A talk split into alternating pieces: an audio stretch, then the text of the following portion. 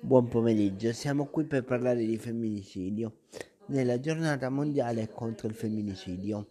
Dall'inizio dell'anno ad oggi, a poche ore fa anzi, ci sono novantatré vittime, due di poche, poche ore fa.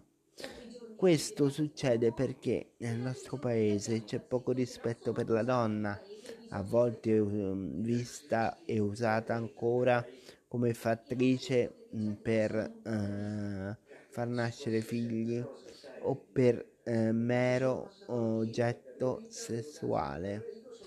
Alla donna a volte non viene data la dignità eh, che la donna merita, mh, anche non fornendola di un supporto familiare per eh, far sì che possa sì badare ai figli ma anche avere una carriera nel mondo del lavoro.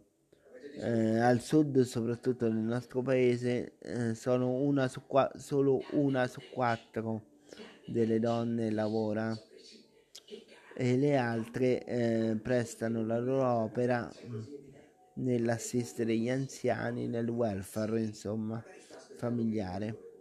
Cosa possiamo fare? Cambiare dalla radice questo meccanismo, cioè insegnare che la donna non è un oggetto, che la donna ha i suoi diritti, le sue aspirazioni e che nessuno può eh, opporsi a questo e eh, facendo questo, spiegandolo nelle scuole, scuole, luoghi difficili per queste tematiche ed altre, e purtroppo l'uomo deve imparare anche a ricevere dei no eh, perché la nostra nuova generazione di persone non riesce ad accettare il no come risposta e eh, anche sociologi dicono che la donna ha anche fino all'ultimo secondo prima di un rapporto sessuale, ad esempio, la possibilità di dire di no e di sottrarsi,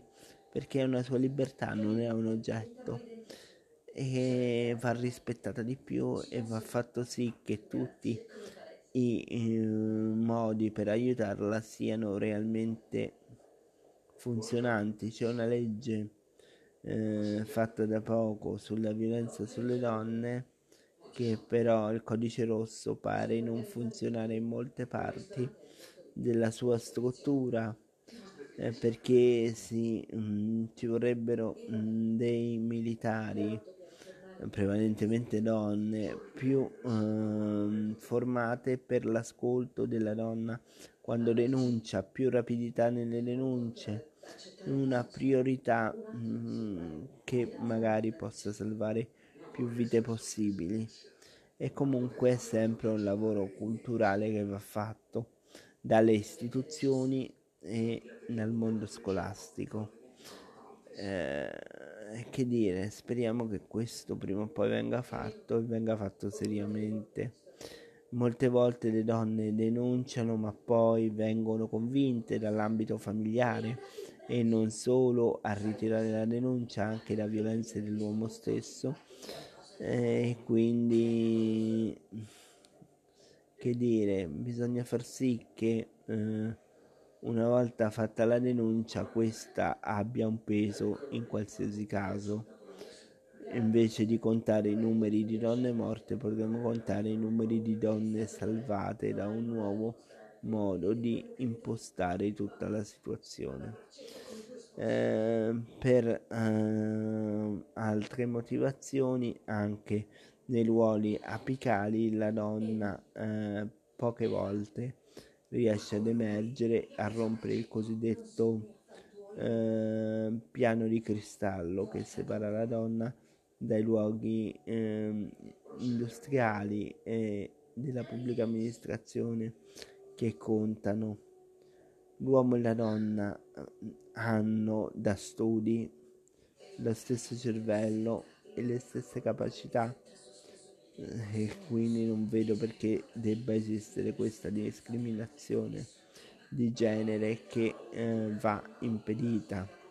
Molti per eh, l'argomento che dicevamo prima, la donna nelle istituzioni, eh, propongono la, ve- la vera messa in campo di quote rosa che permettano così alle donne di eh, assorgere a più potere e a più posizioni mh, di controllo della società. Forse un bene, forse un male, vedremo. Comunque eh, tornando alle violenze sulle donne, vanno, va fatto sì che i consultori e i luoghi dove la donna può andare a denunciare siano luoghi sicuri e che, che per chi eh, corre un reale pericolo ci siano case rifugio e eh, eh, che lo Stato investa in questi campi invece che eh, girare la testa dall'altra parte.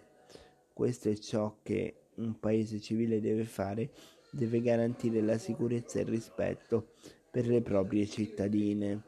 Vi saluto, alla prossima, e speriamo che quest- quando finisca quest'anno, eh, presi anche dal fattore Covid, il numero delle donne resti quello che abbiamo ora e che non si debba registrare ogni una morta ogni, un morto ogni tre giorni, nel, sempre nell'ambito del femminicidio. Vi saluto con tutto il rispetto, al prossimo vlog, alla prossima.